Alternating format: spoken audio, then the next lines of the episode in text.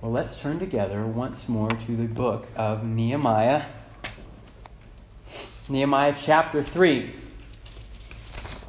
So those of you who are visitors this morning, you are joining us in the beginnings of the story of Nehemiah. We'll be going through it all the way until Thanksgiving. But it is the story of a man who led the Israelites in rebuilding the city of Jerusalem. And most importantly, if the real construction project that he was consumed with particularly was in rebuilding the city's walls. Because in those days, it really wasn't a city if it didn't have walls. So last week in chapter 2, Nehemiah, in the quiet of the evening, took a few of his friends and one animal to ride on. He went out in the darkness, telling no one why he had come to Jerusalem from so far away. And he surveys the damage, and he finds that the walls are in worse a state than he could have ever imagined. Charred stones, heaps of ash where gates used to be, and a people who are just used to it, who are used to living in a city where they are covered in trouble and shame.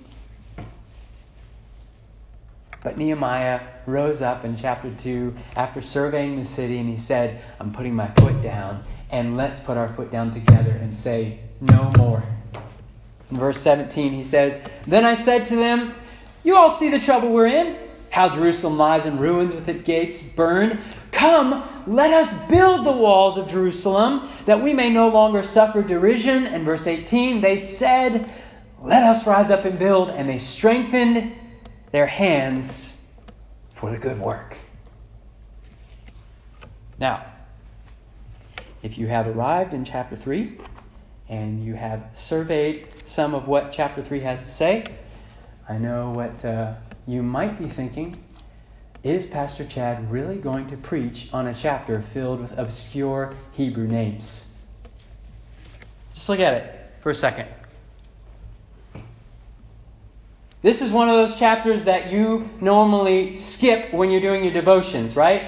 Raise up hands, be honest, if you would have skipped this chapter.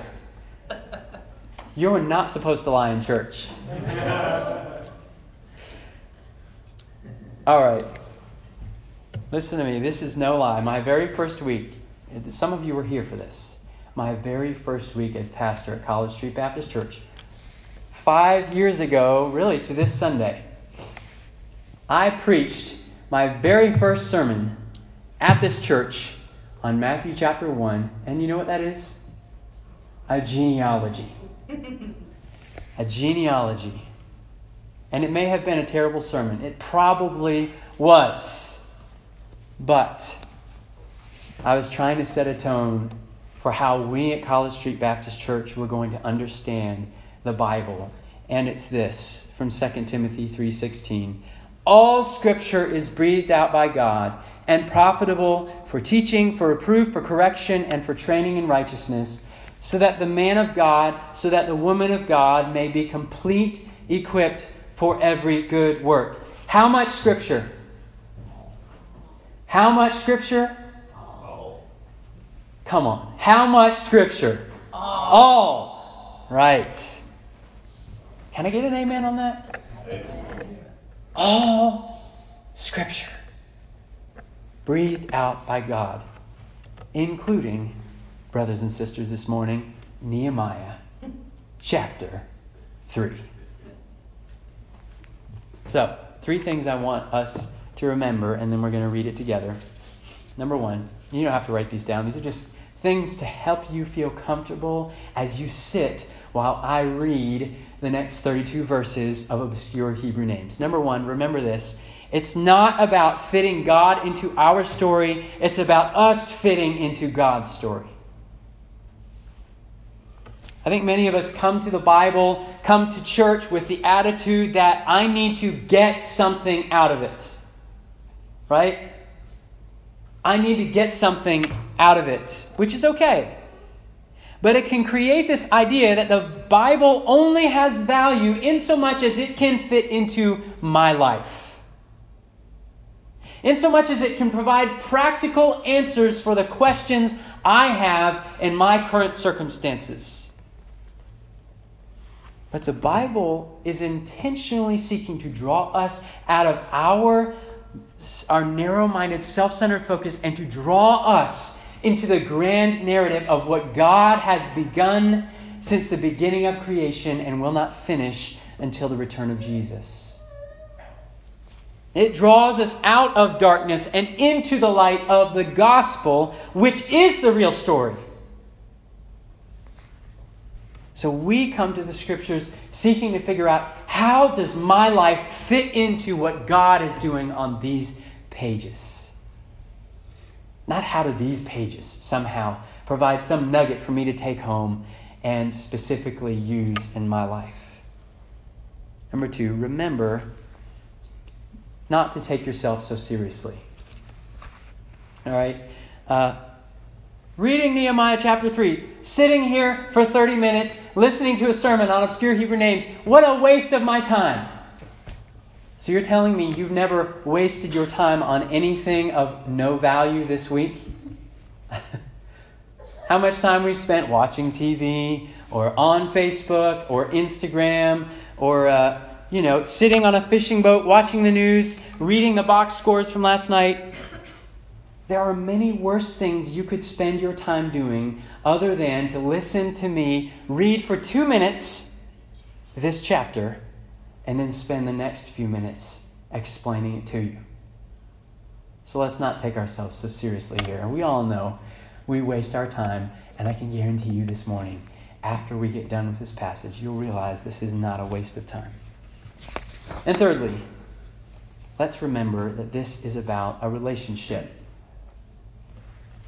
We don't try to get something out of every time we spend with our children or our grandkids or our wife or our friends. That's not what relationship is about, right?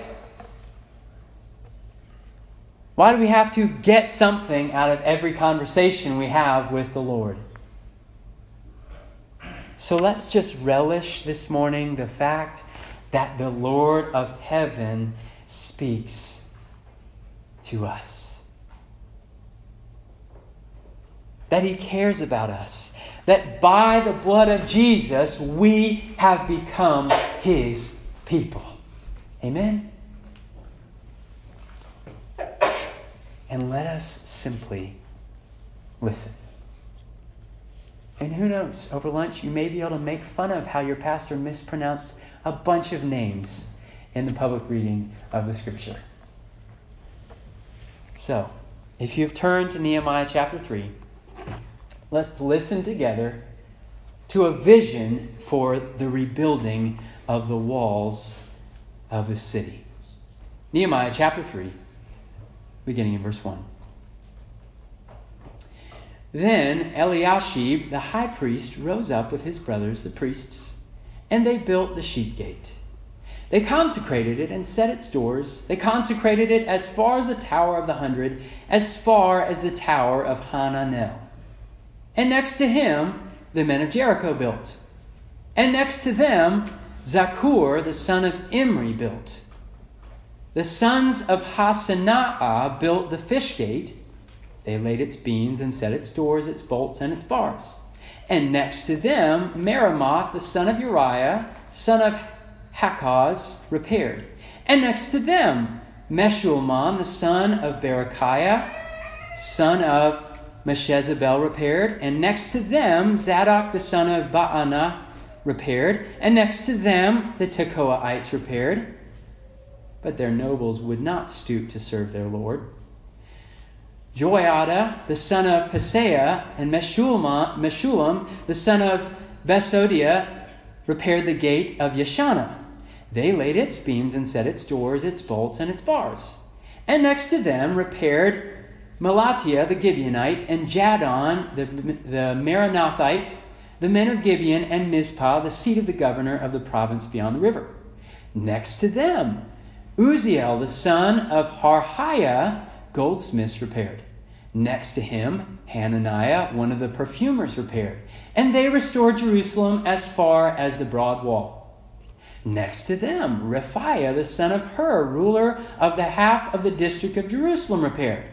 Next to them, Jediah, the son of Harumaph, repaired opposite his house. And next to him, Hattush, the son of Hashabniah, repaired.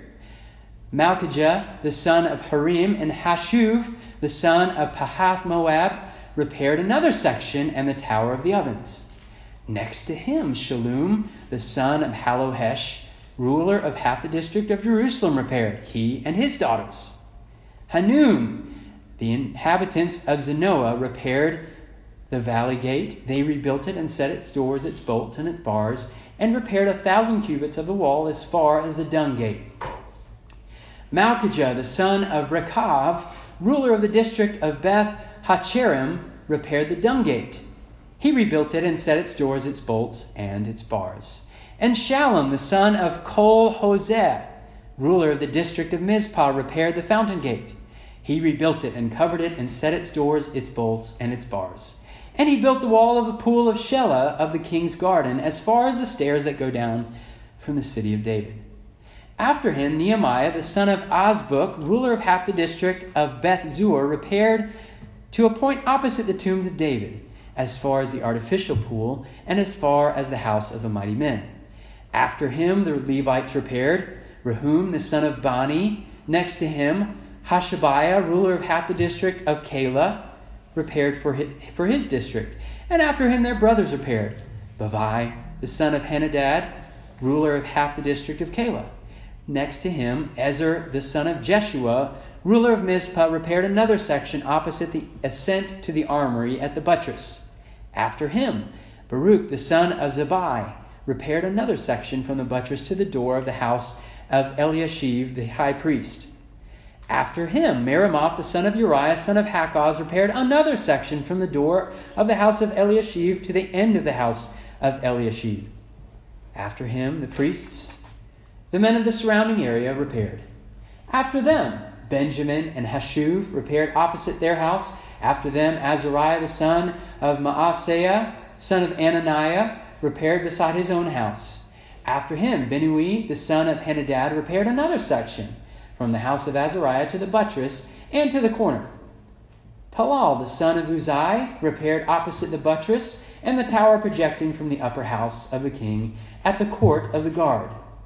After him, Pedaiah, the son of Perosh, and the temple servants living in Ophel repaired to a point opposite the water gate on the east and the projecting tower. After him, the Tekoaites repaired another section opposite the great projecting tower as far as the wall of Ophel. After the horse gate, the priests repaired, each one opposite his own house. After them, Zadok the son of Imri repaired opposite his own house. After him, Shemaiah the son of Shechaniah, the keeper of the east gate, repaired. After him, Hananiah the son of Shelemiah, and Hanun the sixth son of Zaloph, repaired another section.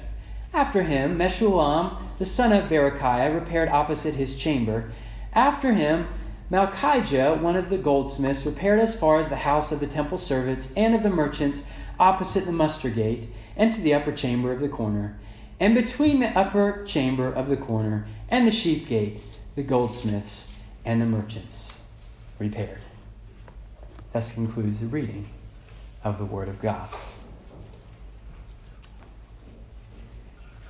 Nehemiah chapter 3 presents us with a compelling vision for rebuilding the walls of the city. And as I was reading, I think the first thing that ought to have struck each of us is the unity of the people.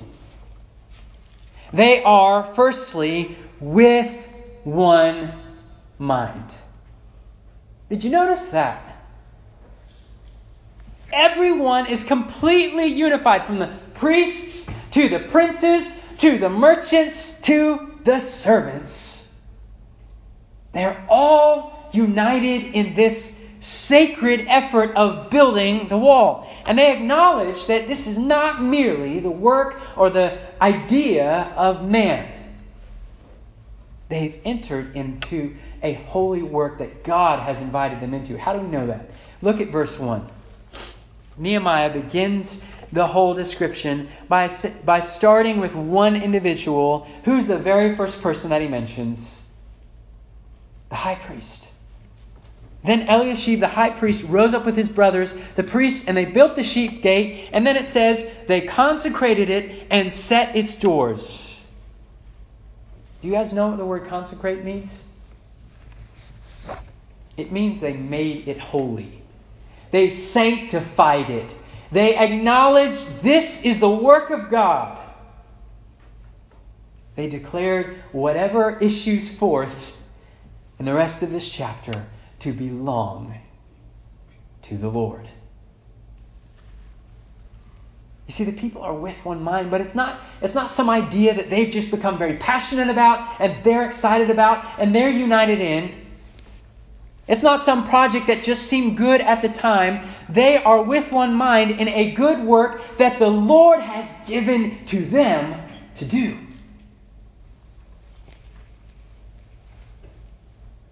In fact, I want to show you something in this chapter. When you come across a part of the Bible where it feels like the Bible's repeating itself over and over and over again, what you're supposed to look for is the outlier. Where is the misfit? Where is the bug in the system? You have this repeated chain, and you want to look for where's the break in the chain. Now, I'm really going to show you guys how much of a nerd I am this morning, all right? You guys already think I am. We're going to ratchet that up to 11 here. I knit, okay? All right. I knit. And the thing is about knitting is that essentially you just knit in rows of stitches. That's what's going on. And the point of knitting, whether you're knitting a stocking or a sweater or whatever, is you don't want any individual stitch to stick out. So you follow the pattern and you want all the stitches to look uniform so that when you look at the garment, it looks like one unified garment. But the problem is, and I learned this early on, when you have one stitch wrong, it sticks out like a sore thumb. So, it's the same way here in chapter 3. It's this knitted, united effort. And so when there is one stitch off, it sticks out like a sore thumb. Everyone's working. Everyone's putting their hands to the work, right? Everyone's repairing. Everyone's with one mind except, look at verse 5. We have this, and next to them, and next to them, and next to them. Verse 5, and next to them the Tekoaites repaired, but their nobles would not stoop to serve the Lord. So what sticks out in this united effort of God's people? The ones who refused to join the work. What if College Street Baptist Church and its members were so with one mind?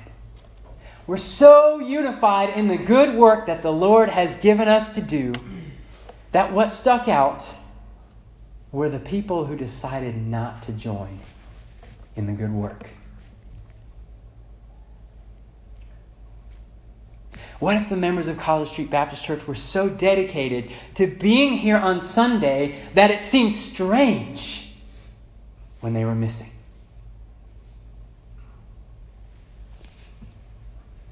What if next week every single one of our members showed up to discipleship class at 10 a.m. and that became the habit, so that a member who didn't participate in our discipleship together seemed strange? Out of place. What if every single one of our members was making a concerted effort to participate in our small groups ministry, building relationships with one another?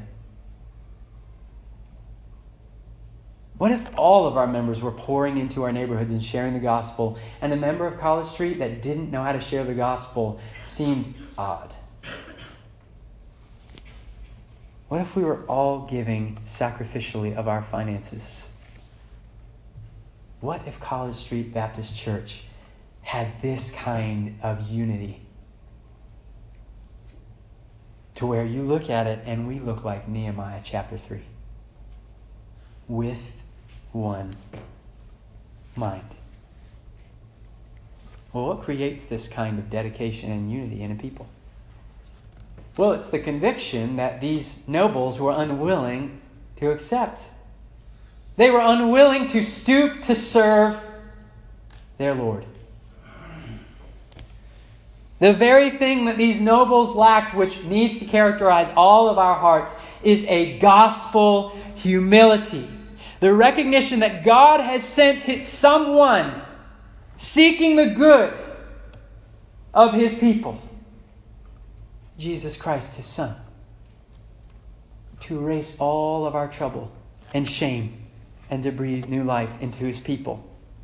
The humility to acknowledge this isn't my work. I've been invited into the good work that the Lord Jesus is doing in His church.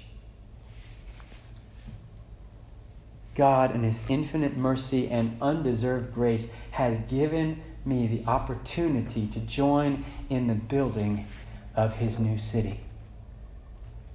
That kind of humility changes the people and gives them to be with one mind.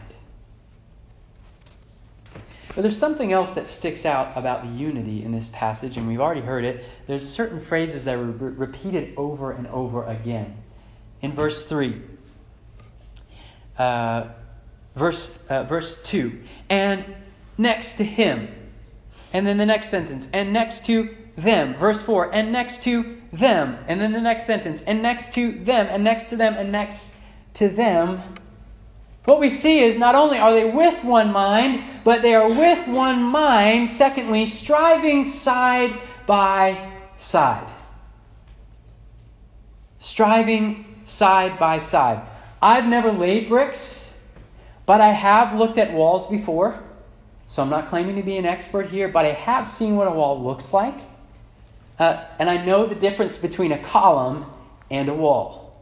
I think all of us are pretty well familiar. You all know what a column is? All right, you know what a wall is, right? Well, the only difference between a column and a wall, you can build a column and a wall out of the same stones. The difference is a column is when you lay stones one on top of the other, right? But a wall is a bunch of stones laid in an interlocking pattern. So if you think about it, as Nehemiah lays it out, and he says, and next to them, and next to them, and next to them, and next to them, the purpose of the wall they're building is to protect the city, right? So how foolish would it be to have these people building different chunks of the wall, but none of them are interconnected? They just build 100 columns. Would that protect the city? No. They have to be going into the work field day by day, striving side by side, building their sections of the wall into interlocking walls in order to protect against the enemy. So they lay their stones in rows so that their section interlocks with the person next to them, and their section interlocks with the person next to them, and the section next to them, so that the entire wall becomes this united fortress of protection. How often, as the people of God, do we think that we can labor alone? And what we're really doing is just building our little columns in our Christian lives, stacking one stone on top of the other. We think we don't need the church, so we act like free-floating Christians. We don't belong to any certain congregation, building little columns. Some of us are members of a church, but we don't really think we need to build those interlocking, striving side-by-side relationships with the other people. We'll just build 30 or 40 columns in this church, and we'll be fine. We don't dare share our lives with one another. So why are we surprised when the enemy is able to sneak in and destroy us so easily? cause you to fall into sin, cause you to fall into discouragement, despair, adultery, walking away from the faith, you name it. We're so surprised that our little columns won't protect us from the enemy. You see, as the people of God, we need to strive side by side. Did you notice as I was reading all the different types of people who were laboring next to one another? High priests, the rest of the priests, temple servants, perfumers, merchants, goldsmiths, governors, chieftains, sons and daughters, nobles and average Joes, all striving side by side. All laying bricks together. All equally servants of the living God. Brothers and sisters, we are brothers and sisters. We are all equals. There is no hierarchy as we're building these walls. We're striving side by side, entering into this work. I don't care who you are, all under the authority and direction of Jesus Christ. He was not ashamed to come to earth and to labor beside us. In fact, to stoop to the lowest place to labor for us. Jesus says, I didn't come to be served, but to serve and to give my life as a ransom for many. And as brothers and sisters, the Bible tells us he is laying us as living stones, stone upon stone, into an interlocking dwelling place for the Lord. This is why week in and week out you hear some of the members of our church continually inviting you to small groups. It's because we want to know you. We want our lives to interlock with yours, to build relationships with you. This is why I, as your pastor, keep making it so hard on you and encourage older people to hang out with younger people. Older men and younger men, older women, younger women, adults and children. It's because we are not a wall if we intentionally keep ourselves in our little columns. We want an interlocking wall because there lies the strength. We were meant to build our lives together. So let us get involved, coming to small groups, sharing our marriages, our families, our struggles at work, our difficulties with sin, with our jobs, with whatever. Let the Lord, by His Spirit, build our lives together. Let us strive side by side. But thirdly, this isn't just mere enthusiasm that gets them going. This isn't just excitement about something new that's popped up and everyone just hops on board. It's tough, and it's going to get tougher as the chapters go on. This building effort. Resources are scarce. Enemies are going to intimidate and do whatever they can to destroy the effort that they've entered into. This isn't just a bunch of people excited about the newest thing. They are rebuilding a city that is founded on ancient promises, and that is what motivates them in their holy effort. Number three, they are with one mind, striving side by side, thirdly, for the faith. This is a labor of belief in the promise of God. Let me go back to chapter 1 and read to you what spurred Nehemiah on to take on this effort in the first place. The promise of God, this promise. If you are unfaithful, I will scatter you among the peoples. But if you return to me and keep my commandments and do them, though your outcasts are in the uttermost parts of heaven, from there I will gather them and bring them to the place that I have chosen to make my name dwell there. That shapes everything that we see in chapter 3, the people are laboring for the faith. This isn't just some city they're building. This is the city of Jerusalem, the city that bears his name, the city of David, the city of their fathers' tombs. That's what puts stone upon stone. That's what puts hands to work. That's what builds these walls day in and day out. Faith in the promises of God. As we sang earlier today, how firm a foundation, ye saints of the Lord, is laid for your faith in his excellent word. For the faith. Back in chapter 2, verse 18, when Nehemiah is telling the people all about the work, this is what he says to them. I told them of the hand of my God that had been upon me for good, and also of the words that the king had spoken to me. And they said, let us rise up and build. So they strengthened their hands for the good work. Brothers and sisters, let us consider if your desire has waned to enter into this good work, could it be because you're losing grip on your faith?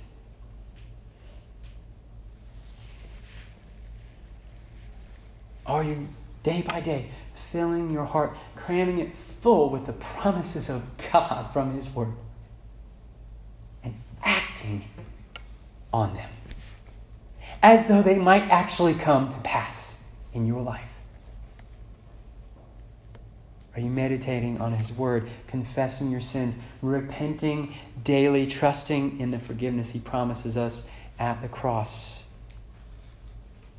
We see in chapter 3 a people who aren't drawn together because they all have the same occupation, or they all have the same social status, or they all have the same gender. What draws us together as a church is not that we're all the same color, or all have the same job, or all have the same age, or all have the same music taste. What draws us together is the only thing that can hold us together, which is our common faith in the one Lord and Savior, Jesus Christ.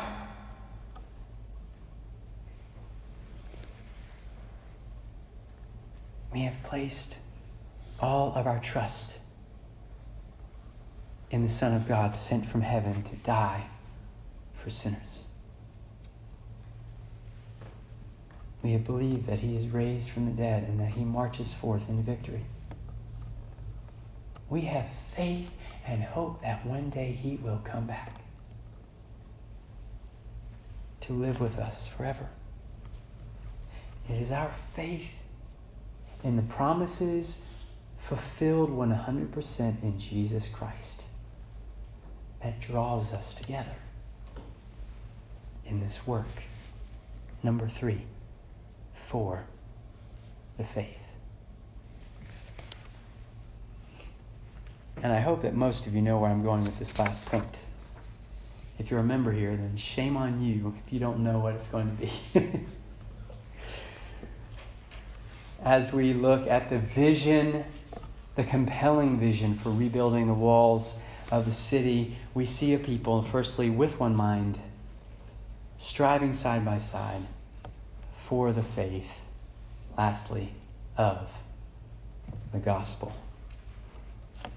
Sure, Nehemiah is certainly a book about the rebuilding of the walls of the city of Jerusalem, but really, it's a book about the rebuilding of the people of God.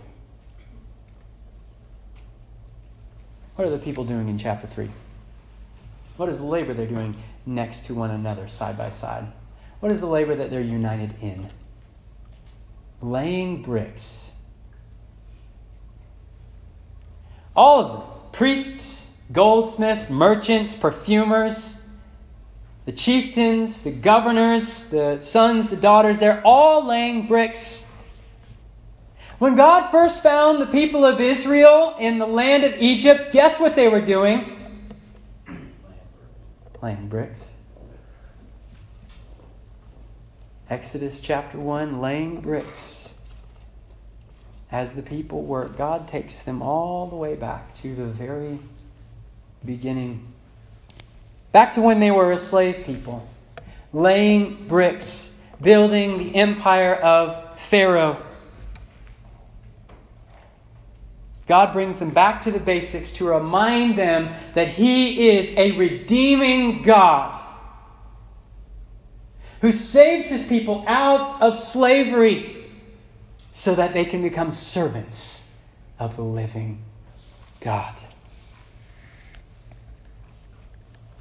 What's the point of a chapter filled with the names of obscure people we've never heard of? I mean, wouldn't it have been easier for Nehemiah to just say, and they built the walls? On to chapter 4.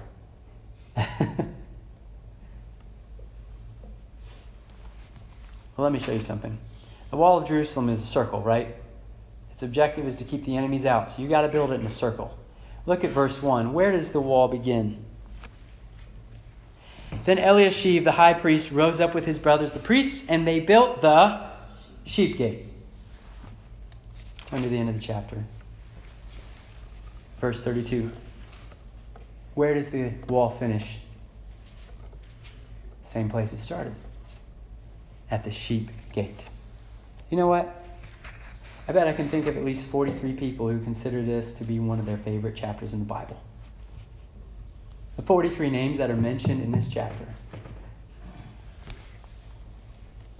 The 43 obscure, know-nothing-about-them people who appear on this list. Why? Because when they read this, they see how they, as the sheep of God, fit into the grand narrative of what God is doing in and through and for His people. This is the good news of the gospel. That we all, like sheep, have gone astray, and each of us has turned to his own way, but the Lord has laid on Him the iniquity of us all. The 43 sheep who are named here, who were building the walls of Jerusalem, had faith that one day the shepherd was going to come walking through that sheep gate. They believed and knew after reading this chapter that their life had a purpose. Do you? Do you know that the story of your life has a purpose? Or do you feel like some obscure no-name who is doomed to live, to die, and to be forgotten? Let me tell you something. The psalmist tells us in Psalm 139 that somewhere in heaven there is a book, and as sure as the names appear on the pages of this Bible, your name is written there, and every single day of your life is written into the grand story of what God is doing for the world through Jesus Christ.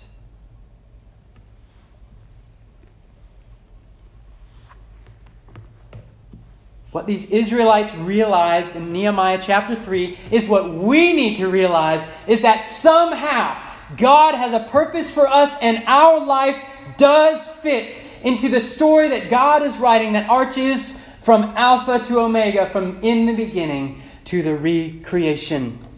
A narrative that centers on Jesus Christ. Let me read to you what he says. Truly, truly, I say to you, he who does not enter the sheepfold by the door, but climbs in by another way, that man, he is a thief and a robber. But he who enters by the sheep gate is the shepherd of the sheep. To him the gatekeeper opens. The sheep hear his voice, and he calls his own sheep by name, and he leads them out. And then Jesus says, I am the good shepherd. The good shepherd lays down his life for his sheep. I want you to leave this morning knowing this truth. You have a purpose. But you will not understand that purpose until you come to the shepherd. The sheep gate was so named because it was closest to the temple, and that's where the sacrifices would be led into the city of Jerusalem to be offered. The good shepherd enters by the gate to lay down his life for the sheep. See, Jesus died on the cross in the city, outside the city of Jerusalem, laid down his life so that you and I could discover the purpose that he has for us in the gospel, serving the living God in a grand narrative. Nehemiah chapter 3 is important because it's another chapter in the story of what God is doing through Jesus Christ.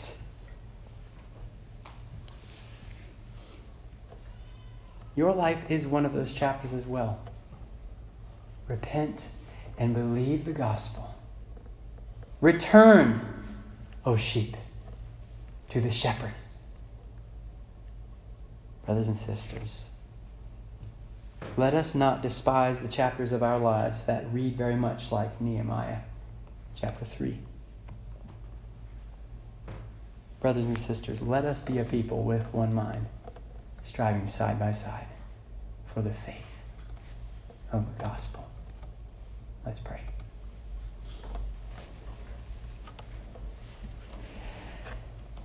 God, we thank you for your promise that you are orchestrating our lives, that we have been made new creations to walk in the good works which you have prepared beforehand that we should walk in them. That every day of our life you have already storyboarded out. Lord Jesus, our shepherd, come and find us, gather us into your fold so that we may begin the work of rebuilding your walls, as we realize that you're really rebuilding us as your people. We pray this all in your name, Jesus.